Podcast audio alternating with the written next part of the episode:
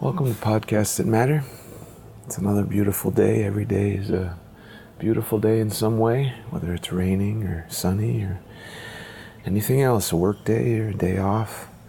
I think the amazing thing about podcasting is that we, we involve a sense that, that gets underused. Our whole world is about looking at things and ingesting things through our eyeballs, right?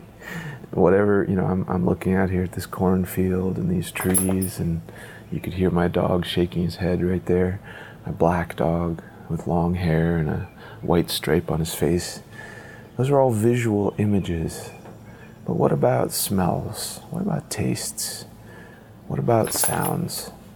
And that's the beautiful thing about a podcast is you can trigger those the emotions attached to those senses where our eyes are so overexhausted from looking at things all day long every day that when we listen there's space there. There's space there. That's funny. Uh, you just heard uh, I'm sitting here in front of my laptop, and apparently, when I said space there, uh, Siri uh, Siri thought I was talking to her. So as I'm talking about sounds, we get interruptions all the time. We're interrupted by robots, and we're interrupted by uh, notifications, and by work, and life in general. And it's nice to slow down.